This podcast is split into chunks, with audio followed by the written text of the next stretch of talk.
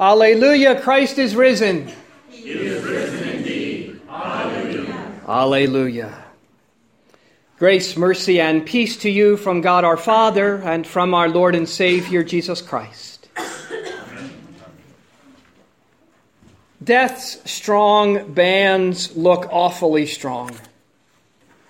The cemetery looks very final. And it doesn't take much. A tiny germ can cause it. A misplaced step can send you tumbling to your death. A drunk driver.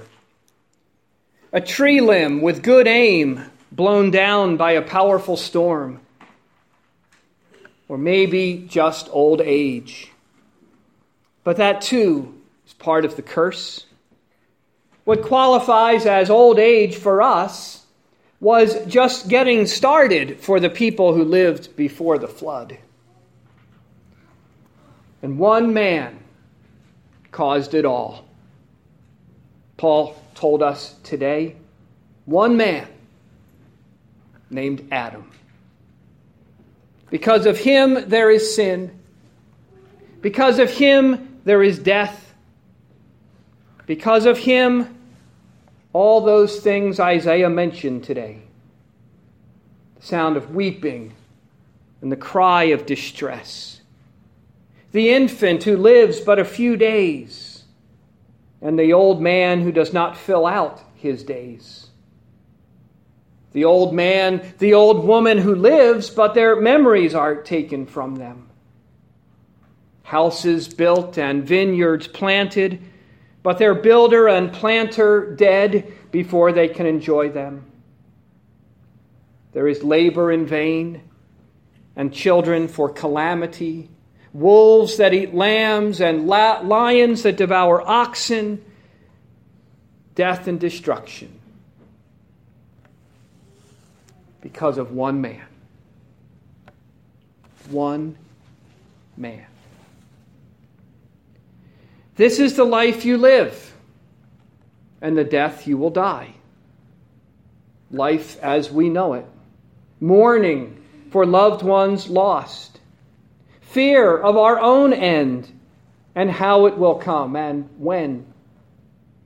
Maybe slowly, maybe suddenly, no one knows. We only know that it will come because of one man one man named Adam. But the good news that we are celebrating today is the second half of Paul's sentence. For as by a man, one man, came death, by a man has come also the resurrection from the dead. Because of one man, one man named Jesus. Because of him, death's strong looking bands are broken, and cemeteries are mere resting places. Because of him, there is forgiveness. Because of him, there is life. Because of him, all those things Isaiah mentioned are reversed. Heaven and earth will be made new. Mourning and sadness will be replaced with joy and gladness. And death will be destroyed because of one man. One man. That is the life that is waiting for us. Life that we know not yet but we know the promises. We don't know when that life is coming either. Maybe soon, maybe a long time from now. We only know that it will come because of one man. One man named Jesus. That is what the women discovered when they went to the tomb on Easter morning.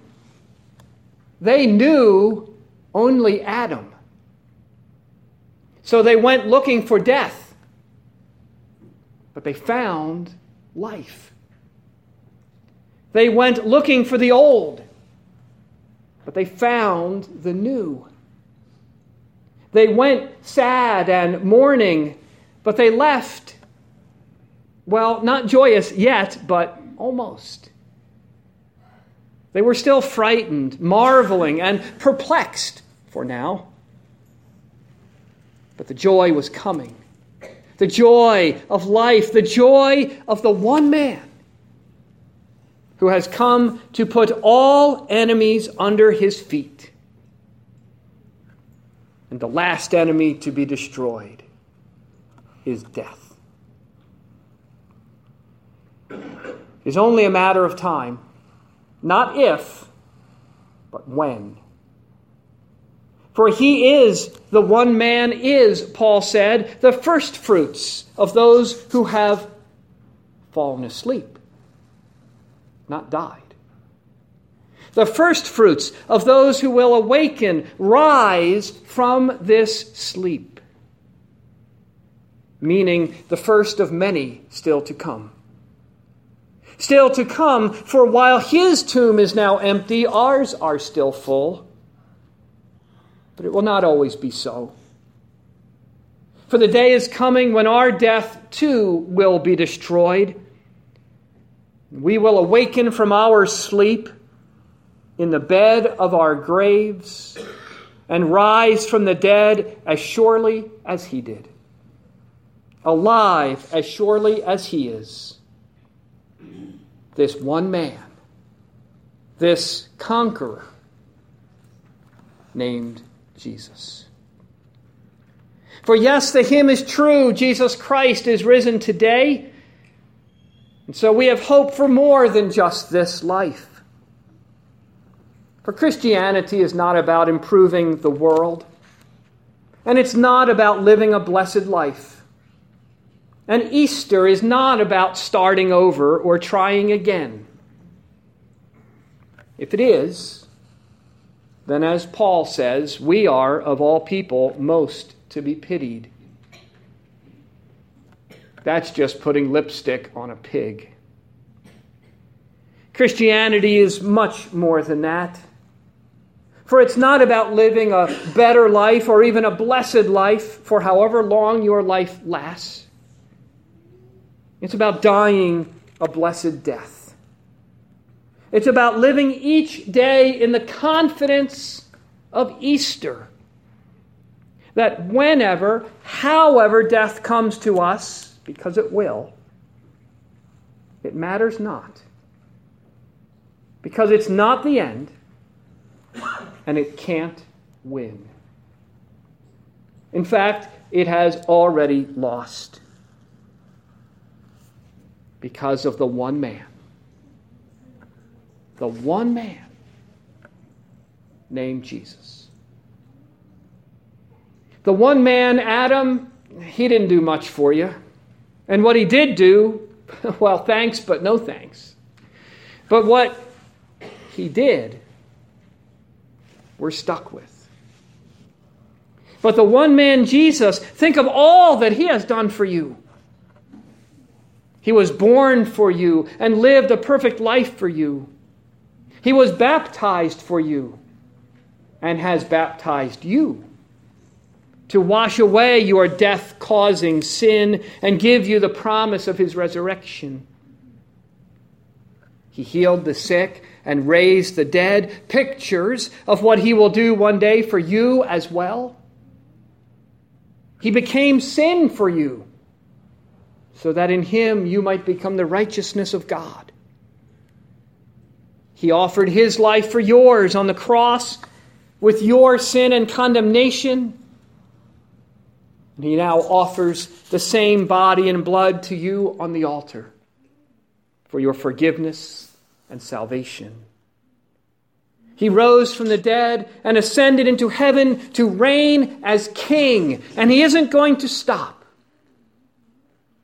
until he destroys every rule and every authority and power until he has put all enemies under his feet. relentless, dedicated, committed. Those are the words we would use for that today. We simply call him Savior. That one man named Jesus. That's the vision Isaiah saw that caused him to write what he did, what we heard today, that gave him such excitement and joy. Because in his day, like in our day, we see so much trouble, so much destruction, so much death, and it can rob us of the excitement and joy of life. But Isaiah saw the reality that is coming the new heavens and the new earth, the life and joy that awaits us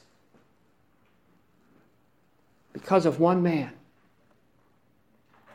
One man named Jesus. So, Tuesday, we're going to bury one of our own Phyllis Martin, founding member of St. Athanasius. And we'll be sad because what the one man did, the one man named Adam, showed up again last week. His death and destruction showed up again. But we're also going to rejoice and sing Easter hymns because we know she has fallen asleep in Jesus. And the promises Jesus made to her will be fulfilled. The body and blood Jesus gave to her was his pledge that her body and blood will rise from the grave. And the sign of the cross, placed upon her in baptism and repeated so many times over the years, marked her as one redeemed by Christ the crucified. And so we'll rejoice in those words and promises of the one man, Christ Jesus. For hope in Christ will never be disappointed. The women who went to the tomb that first Easter morning forgot those words and promises. And so we're disappointed and frightened and perplexed. So the angels told them, reminded them, proclaimed to them Jesus' words and promise. Remember, they said. He said it, and he did it. And what he has said to you, he will also do. He called you his child and you are. He has absolved you, and you are forgiven. And one day, that one man, that one man named Jesus, is going to say, Rise, and you will. Death will be destroyed, and there will be only life for you life with him and the angels and archangels and all the company of heaven because of one man. One man who annihilated death, who cast down the evil ones, who overcame sin, and will empty the tombs of their dead. One man risen from the dead. Yes, Christ is risen. He is risen indeed. Alleluia. Alleluia. In the name of the Father, and of the Son, and of the Holy Spirit.